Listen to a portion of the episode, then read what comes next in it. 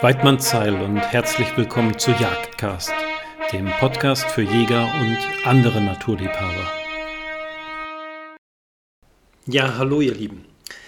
Heute wird es bei Jagdcast primär um das Thema Mundjagd, ähm, Sika und die Hybridisierung von Rot- und Sika-Wild gehen. Aber bevor wir da in die Materie einsteigen, denke ich, ist es mal Zeit, euch auf den aktuellen Stand zu bringen, wie es so im Hause Zabel ausschaut.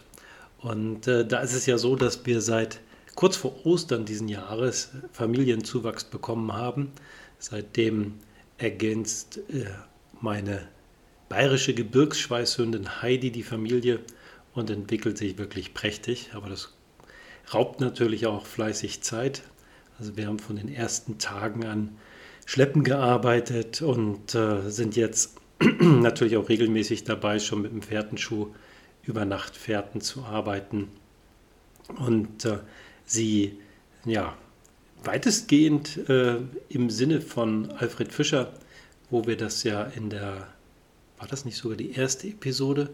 In der zweiten Episode war es, glaube ich, ähm, den Einstieg in die Schweißarbeit diskutiert haben. Das habe ich weitestgehend beherzigt. Aber natürlich in der Zwischenzeit auch ähm, verschiedene andere Fortbildungen, unter anderem auch beim, beim Club für bayerische Gebirgsschweißhunde in Baden-Württemberg einen Erstlingsführerlehrgang besucht, der hervorragend war und den ich auch nur jedem Einsteiger in die Materie wärmstens ans Herz legen kann. Aber das machen außerhalb von Corona, äh, glaube ich, alle, alle Landesgruppen im Club und mit Sicherheit auch die anderen Schweißhundevereine. Also das ist ein, ein Aspekt, äh, der geplant, aber momentan natürlich viel Zeit in Anspruch nimmt. Und äh, nachdem die Ausbildung abgeschlossen ist, geht es dann natürlich ins Nachsuchen geschehen. Aber das ist ja auch von langer Hand geplant und äh, mitunter auch einer der wesentlichen Gründe dafür gewesen, dass ich meinen alten Job an den Nagel gehängt habe. Also schön zu sehen, dass ich dieses Langfristziel so Schritt für Schritt materialisiert. Und dann gibt es noch was ganz Besonderes zu berichten, denn beim Intro hört ihr das regelmäßig, äh, wenn ich die Produkte von Vortex preise und wie sie ihren Mann in der nordamerikanischen Wildnis stehen. Ähm, und dass ich das auch eines Tages mal machen möchte. Da Nordamerika aber nicht gerade um die Ecke ist, habe ich mir gesagt, machen wir einen Kompromiss. Und äh, ich war ja beruflich auch über fast 20 Jahre regelmäßig äh, mehrmals im Monat in Schweden unterwegs. Und jetzt bin ich tatsächlich ähm, so weit, dass ich mir vor drei Wochen eine winzig kleine Hütte in der schwedischen Wildnis zugelegt habe, in der ich in Zukunft oder von der aus ich in Zukunft dann eben auch die Jagd auf Elch und äh, Smallwild ausüben kann. Also Elch wird dort natürlich nur in der Gruppe gejagt. Ähm, in, im Rahmen des Jagdclubs des örtlichen, aber das Smallwild, wo ich insbesondere eben die Jagd auch auf das Birkwild und Auerwild sehr interessant finde, aber dort vor Ort gibt es eben auch eine eine Biberpopulation, die wirklich aktiv gemanagt werden möchte, Schneehasen, also eigentlich das volle Programm. Und äh, das Coolste ist, äh, ja, ich weiß, hier folgt einem Superlativ auf das andere, aber das Coolste ist tatsächlich, dass die Gegend selber, ähm, die liegt so zwischen zwei äh, Nationalparks. Die Gegend selber ist unglaublich schlecht erschlossen. Das heißt, auch jagdlich ähm, kann man gewisse Bereiche einfach nur mit dem Boot erreichen. Und das macht es nochmal eben zusätzlich spannend. Also ich freue mich unglaublich drauf, habe da selber bisher jetzt noch nicht gejagt, kenne die Gegend aber schon seit einigen Jahren und habe eben auch gezielt dort nach äh, einer, einer Hütte gesucht, weil das so eine der, der mehr südlichsten Wildnisse ist, die es gibt. Er liegt auch genau auf dem Grenzgebiet zwischen zwei Wolfsrudeln. Luchs ist auch Standwild, äh, Elch natürlich und von Birkwild und Auerwild habe ich auch schon erzählt. Äh, obendrein zieht ab und zu mal der Bär durch, also ist schon eine, eine echt coole Gegend, äh, also viel wilder kommt man, glaube ich, in Nordwesteuropa nicht. Aber Naja, ähm, auf jeden Fall werde ich da auch viel Zeit verbringen. Anders als zu Hause, anders als hier in meinem Zuhause, habe ich da nämlich super gutes Handynetz, 4G äh, Handynetz und auch wenn der nächste Nachbar äh, 180 Meter Luftlinie entfernt ist und der darauf folgende 600, äh, liegt die Glasfaserleitung 150 Meter von der Hütte entfernt. Unvorstellbar in Deutschland, aber in Schweden geht es. 4G, Telefonnetz mitten in der Hütte und Glasfaser vor der Tür und äh, ja, Backcountry, wie man sie sich kaum schöner vorstellen könnte. Der Hammer. Naja, also, deshalb gibt es demnächst mit Sicherheit auch regelmäßig mal die eine oder andere Jagdcast-Folge eben direkt aus Schweden und äh, wird natürlich von den einzelnen Jagderlebnissen, aber auch von den Angelausflügen dort mal berichten. So, jetzt gibt es aber erstmal das Tiergeräusch, nein, den Tierlaut der Woche. Und dazu habe ich auch ganz tolle Vorschläge bekommen. Ähm, ja, ich, ich sage ja immer, dass mir der Dialog mit euch wichtig ist. Und äh, gerade der Tierlaut der Woche, der scheint äh, doch viele, äh, vielen zu gefallen. Aber viele können sich am Ende der Sendung auch nicht mehr so recht erinnern, insbesondere wenn man sie eben in den Tappen hört, welcher Laut am Anfang der Sendung überhaupt zu hören war. Und deshalb kam mehrfach die Bitte auf, doch den Laut am Ende der Sendung noch einmal zu wiederholen, was ich natürlich auch in Zukunft oder ab heute auch sehr gerne machen werde. Also jetzt erstmal den Tierlaut der Woche, dann noch ein Wort zu meinem Sponsor Vortex Optik und dann geht es direkt zum Thema. Heute ohne Interviewpartner, aber ähm, nichtsdestotrotz, glaube ich, sehr fundiert und solide aufgearbeitet. Ich habe nämlich lange zu diesen Themen Mundjagd, Sika äh, und Hybridisierung nach Experten im deutschsprachigen Raum gefunden, musste dann aber feststellen, dass das relativ schlecht erforschte Bereiche in Deutschland sind. Gott sei Dank gab es entsprechende Fachliteratur und Forschungsarbeiten aus dem englischsprachigen Raum, insbesondere aus, aus Großbritannien und Irland die ich mir dann in den letzten ein, zwei Jahren eben äh, ja, vorgenommen habe und dann selber eben in die Materie eingearbeitet habe. Aber dazu gleich mehr.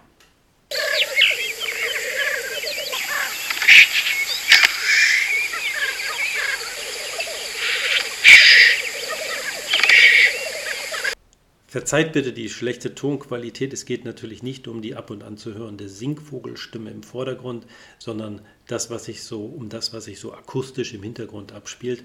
Aber ich hoffe mal, dass sich das einigermaßen akustisch auseinander dividieren lässt. So, jetzt gibt es noch ein kurzes Wort zu unserem Sponsor und dann ab zum Thema Mundjagd, Sika und Hybridisierung. Wer Jagdcast regelmäßig hört und mich kennt, der weiß, dass ich die Jagd auf eigene Faust ganz besonders liebe und dass ich jetzt gar nicht abwarten kann, eines Tages in der Wildnis Nordamerikas auf eigene Faust zu jagen. Und deshalb freue ich mich ganz besonders, dass euch Jagdcast von Vortex Optics, dem Hersteller hochpräziser Jagdoptiken, präsentiert wird. Vortex Zielfernrohre, Ferngläser und Entfernungsmesser sind für den harten Einsatz in eben dieser Wildnis konzipiert und stehen dort Tag für Tag ihren Mann. Ob für Pirsch, Nachsuche, Drückjagd, Ansitz oder gar Long Range Shooting, Vortex hat für jeden Einsatz die richtige Optik. Mehr Informationen zu Vortex findet ihr unter vortexoptik.de. So, jetzt aber zum eigentlichen Thema und äh, das ist so ein bisschen ein Nischenthema, was aber durchaus Sprengkraft besitzt, denn wir haben zunehmend häufig kleine Mundjagdpopulation in Deutschland. Und wenn ihr jetzt nicht wisst, wie so ein Mundjag aussieht, dann ist das keine Schande, denn der gehört mit Sicherheit nicht in die Standard-Jagdscheinausbildung. Aber googelt einfach nur mal kurz den Begriff Mundjag und dann habt ihr ziemlich schnell eine kleine Hirschart vor Augen, die eben vom, vom Rumpf her durchaus vergleichbar ist mit dem Rehwild, aber aufgrund der sehr kurzen Läufe und eines sehr kurzen Trägers eben viel gedrungener wirkt. Also beim Mundjagd werden die Böcke so 10 bis 18 Kilo schwer, die Ricken bringen ein bisschen weniger auf die Waage, so 9 bis 16 Kilo. Und die Widerristhöhe bewegt sich so im Bereich von nur 40 bis ab und zu mal 60 Zentimeter. Ähm, aber auch wenn sie noch so klein sind, äh, da ist der Muntjak eben äh, eine, eine sehr langlebige und auch fruchtbare Kreatur. Also die, die Böcke werden in der Natur bis zu 16 Jahre alt und die Recken tatsächlich fast 20 Jahre. Also äh, erreichen doch ein sehr stolzes Alter. Und das Spannende beim Muntjak ist, dass es tatsächlich eine der ältesten Hirscharten überhaupt ist. Und damit meine ich nicht, dass wir hier über die derzeit lebenden Hirsche reden. Nein, also es gibt Nachweise für Muntjagds, die tatsächlich neun bis sieben Millionen Jahre zurückreichen. Also das heißt, der, der Muntjak hat durchaus auch schon den Riesenhirsch, der ja auch schon ein paar Jahre ausgestorben ist, kommen und gehen sehen. Sehr beeindruckend. Und ein ganz besonders charakteristisches Merkmal oder zwei in der Tat des Muntjaks sind extrem lange Stirnzapfen und tatsächlich äh, ja, so eine Art Fangzähne. Und äh, die, die wirken heute etwas deplatziert, erinnern eher an Vampire. Es ist aber tatsächlich so, dass auch der, der Vorfahr unseres Rehes, der oder das Procapreolus tatsächlich ähnliche Fangzähne gehabt hat wie der Muntjak. Und wir finden Relikte dieser Fangzähne tatsächlich auch noch beim Rotwild und zwar in Form der Grandeln. Das finde ich persönlich ganz spannend. Ähm, vom Sozialverhalten ist der Muntjak äh, durchaus vergleichbar mit dem Rehwild. Ähm, es gibt aber eine Besonderheit, die eben dem Muntjak eine, eine gewisse Sprengkraft verleihen und das ist äh, seine recht frühe Geschlechtsreife, die erreicht er nämlich mit sieben Monaten und seine enorm hohe Reproduktionsrate. Es gibt dort nämlich keine feste Brumpft.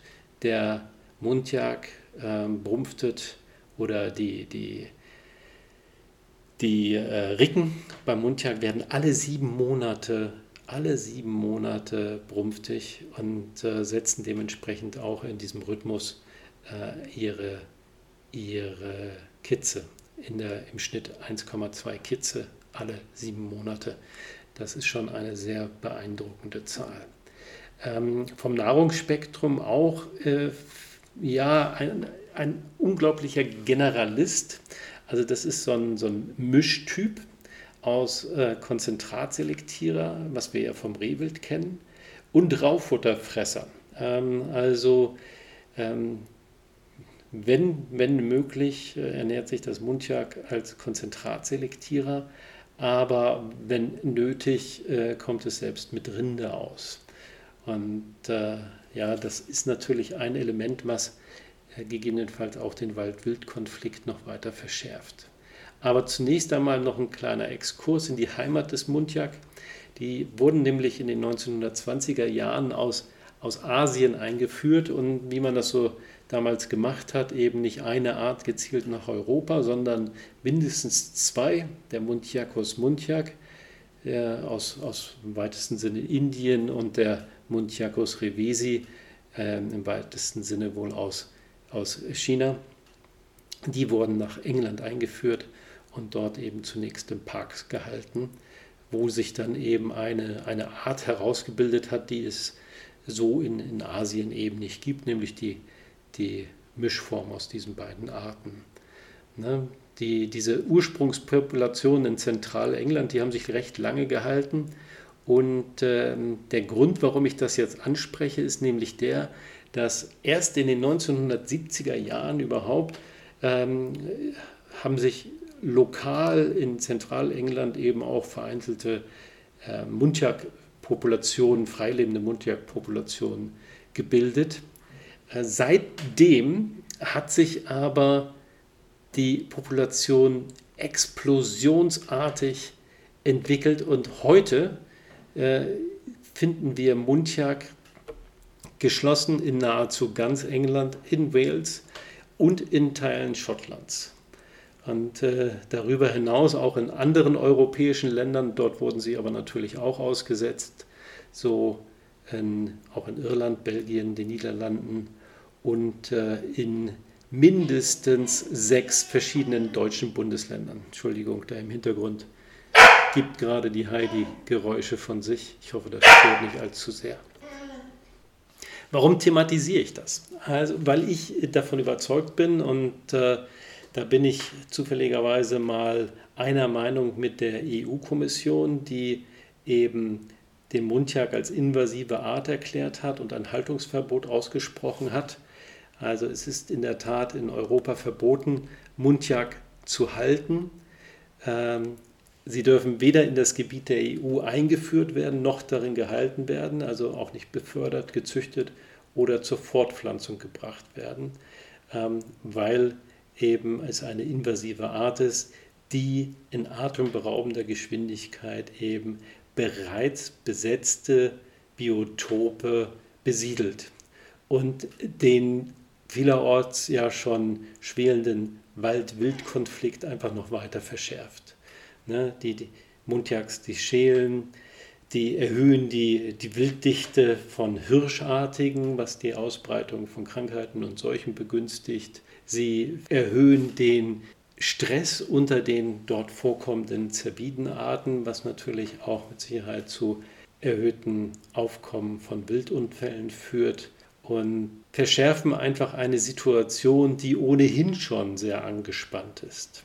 Und äh, deshalb möchte ich eben euch wärmstens ans Herz legen, die vielerorts ausgesprochenen Abschussgenehmigungen für Mundjagds auch wirklich auszuführen, weil diese Wildart eben ähnlich wie andere auch hier nicht heimisch ist, aber eben kein Nischendasein führen wird, wie es zum Beispiel beim Siegerwild der Fall ist, der sich ja hervorragend in unsere, in unsere Landschaft, in unsere Kulturlandschaft integriert hat, der eben dort sein Zuhause gefunden hat, wo man nach reiflicher Analyse zu dem Schluss gekommen ist, dass ähm, andere, andere Schalenwildarten neben dem Reh äh, wie Damm- und Rotwild eher schlechte Karten haben, weil der Lebensraum vielleicht zu kleinteilig ist.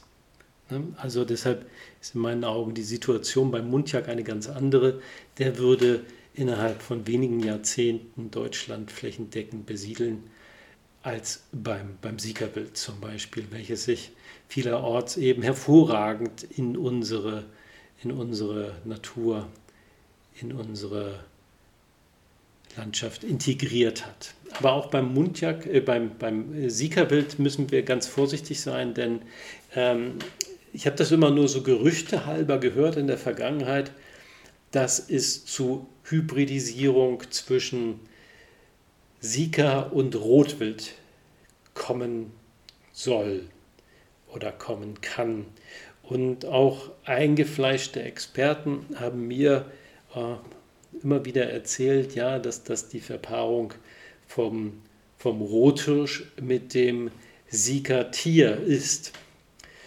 Ähm, das war für mich immer schwer nachvollziehbar und ich habe das Ganze eben sehr kritisch gesehen und deshalb eben vor einiger Zeit auch angefangen, mich in die, die Materie einzuarbeiten und bin dabei doch zu sehr erstaunlichen Ergebnissen gekommen. Nein, also zu Erkenntnissen. Die Ergebnisse haben andere gesammelt. Und zwar gibt es in der Tat bei Rot- und Siegerwild Hybridisierung. Aber anders als erwartet geht diese in der Regel nicht von einer Verpaarung von Rothirsch und Siegertier aus, sondern genau umgekehrt. Und hier ist die ja wieder im Vergleich zum Rotwild eben possierliche Gestalt des Sika sein, sein großes Trumpf, denn er wird in der Regel vom Brumpft Rothirschen gar nicht für voll genommen und kann so mehr oder weniger unbeachtet eben durch den, das Brumpftrudel ziehen und sich ein ein Altier aussuchen, welches willens ist, sich mit ihm zu verpaaren. Nun sagt man natürlich instinktiv, wie soll das denn bitte schön gehen? Ne, soll der Gute einen Hocker mitnehmen? Nein, aber wir kennen es natürlich auch von der Verpaarung unterschiedlich großer Hunde. Wo ein Wille ist, da ist auch ein Weg und ein, ein Stück Rotwild hat natürlich auch Kniegelenke und kann sich so hervorragend niedertun, um dann ihren äh, Auserwählten aufreiten zu lassen. Und so ist es tatsächlich, dass der Einstieg in die Hybridisierung zwischen Sika und Rotwild eine asymmetrische Hybridisierung ist, die in den ersten Generationen rein von der, von der äh, Hybridisierung oder Verpaarung von Sika-Hirsch und Rottier ausgeht. Natürlich gibt es in Ausnahmefällen auch mal den umgekehrten Fall, aber der Standardfall ist eben äh, Sika, Hirsch und Rottier. Und bei dieser Hybridisierung kommen eben in der Regel, äh, also es gibt seltenst Hybride, die man wirklich als solche ansprechen kann. Also es gab in Schleswig-Holstein, so hat mir der alte Landesforstmeister ähm, Herr Dr. Volkwarz eben berichtet, schon in den 1970er Jahren einen Hirschen in Schleswig-Holstein, der weder Rothirsch noch Sika war und der dann auch zu einem Beschluss geführt hat, die entsprechenden Vorkommen zu trennen. Das ist dann aber wieder in Vergessenheit geraten und erst nach einem Artikel, den ich über dieses Thema geschrieben habe, hat mich Dr. Volkwarz dann angesprochen und von, dieser, von diesem Ereignis berichtet. Und das fand ich sehr spannend. Ähm, aber das Ergebnis dieser Hybridisierung ist eben in der Regel ein, ein sehr groß wirkender Sika vom Phänotyp her oder ein sehr relativ klein wirkendes Stück Rotwild vom Phänotyp, also vom äußeren Erscheinungsbild, ähneln die meisten Nachfahren eher dem Rotwild oder dem Sika und selten kommt es zu offensichtlich erkennbaren Hybriden. Wenn wir jetzt diese, diese, wenn es bei einer einmaligen Verpaarung bleibt, äh, nur weil da mal so ein Siegerhirsch durchgezogen ist, ist das überhaupt kein Thema. Das, das äh, Fehlerbgut wird im Laufe schon weniger Generationen weitestgehend wieder ausgewaschen. Aber wenn sich eben die Lebensräume dieser beiden Hirscharten überlappen, dann kann das regelmäßig vorkommen und so werden dann die Nachkommen dieser dieser asymmetrischen Hybridisierung immer kleiner. Und äh, irgendwann erreichen dann auch äh, vom eine, eine Größe, die es dann eben den, den ähm, Sika-Tieren eben ja, sympathisch erscheinen lässt und dass dann eben auch diese, diese kleineren Hirsche eben entsprechend äh, von den, von den Sika-Tieren auserwählt werden. Ja, also erst dann gibt es quasi den verdünnten Eintrag von Rotwild-DNA in die Sika-Wildpopulation und so werden dann eben auch die, die Nachfahren dieser äh, Hybridisierung von Rothirsch, also bereits hybridisierten Rothirschen und Sika-Tieren äh, von Generation zu Generation größer, sodass sich die Tiere von der Größe und vom Wildbretgewicht her sukzessive annähern und die Hybridisierung von Generation zu Generation einfacher, leichter wird. Also man geht davon aus, dass in weiten Teilen Irlands eben äh, der Großteil der, der Rot- und Siegerwildpopulationen zwar phänotypisch noch äh, als, als Rot und Sieger zu erkennen sind, dass sie genetisch aber weitestgehend schon hybridisiert sind. Es gibt überraschenderweise einige wenige Gegenden, in denen das Thema Hybridisierung überhaupt keine Rolle spielt.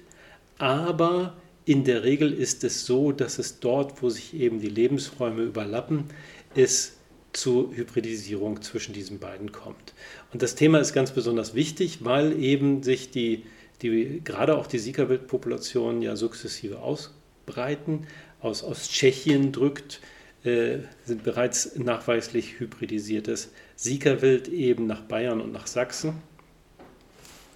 Und äh, in anderen Bereichen ist es so, dass die äh, aus gutem Grund getrennten Populationen, dass diese Grenzen eben aufgeweicht werden sollen. Und in dieser Diskussion ist es eben sehr wichtig, dass das Thema Hybridisierung kein theoretisches ist, sondern es ist ein ganz, ganz reales. Und wenn man nicht aufpasst, versaut man sich damit seinen Wildbestand ruckzuck.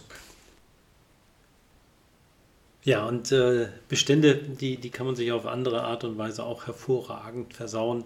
Ich habe jetzt gerade in der Pirsch, ich glaube, in der 14. Ausgabe einen Artikel dazu geschrieben über das Rotbildmanagement und werde das hier in den nächsten Wochen oder Monaten auch nochmal ein bisschen vertiefen. Ähm, vielleicht auch mit entsprechenden Diskussionspartnern. Da werde ich mal schauen, wen ich da finden kann. Ähm, das Problem hier ist eben ein hausgemachtes, dass wir über unsere Abschlusskriterien, über unsere Managementkriterien eben die genetische Basis ähm, unserer Rothirsche, unseres Rotwildes künstlich verengen ähm, und eben obendrein durch unsere Bejagungsstrategien quasi Angsthasen züchten. Unterm Strich züchten wir quasi genetisch verarmte Angsthasen, aber dazu später mehr oder ihr schaut einfach in die aktuelle Pirsch. So, ja, äh, ein Thema, welches ich sehr gerne noch behandeln würde, ist die bevorstehende Bundestagswahl. Äh, die, diese Sendung und diese Episode kommt jetzt am 8. August raus. Ich glaube, dann sind es bis zur Bundestagswahl noch genau fünf Wochen. Ähm, ja, ich weiß nicht, ob es diese ist, spätestens die äh, darauf folgende Bundestagswahl, ob sie dann in vier Jahren stattfindet oder vielleicht sogar früher, wer weiß. Wir haben auf jeden Fall spannende, spannende Zeiten vor uns, die durchaus das Potenzial haben, die Jagd, wie wir sie kennen, grundlegend zu verändern. Und äh, deshalb bin ich persönlich auch immer wieder ein großer Fan äh, davon, ähm, ausstehende Reformationen ähm, schleunigst selber anzugehen, weil wenn jemand anderes ähm, die Materie verändert, dann steht man außen vor und kann vielleicht nur noch vom, als Zaungast zusehen. Also deshalb auch immer wieder gewisse Anstöße, Anregungen meinerseits. Und ich denke, wir alle haben so diverse Themen im jagdlichen Umfeld, die, die ähm, vielleicht doch mal reformiert werden sollten. Und im Sinne der Jagd und mit den besten Intentionen ist mir persönlich sehr daran gelegen, dass wir diese Reform vielleicht selber anstoßen und nicht darauf warten, dass uns das Heft des Handelns jemand aus den Fingern nimmt und unsere liebgewonnene Jagd ähm, vielleicht bis zur Unkenntlichkeit reformiert. Ähm, ja, also wenn ihr dazu auch noch vielleicht Ideen habt, wen man zur bevorstehenden Bundestagswahl ähm, nicht im Rahmen eines Wahlkampfes, sondern im Rahmen der Meinungsbildung nochmal interviewen könnte, da bin ich auch gerne spontan bereit, ähm, entsprechendes Interview auf den Weg zu bringen und äh, auch mal außerhalb der Reihe zu senden. Also schreibt mir einfach bei entsprechenden Vorschlägen an jagdcast.gmx.de und ich schaue dann, was wir gegebenenfalls auf die Beine stellen können. So, jetzt hört ihr noch einmal ganz kurz den Tierlaut der Woche und danach folgt dann die Aufklärung.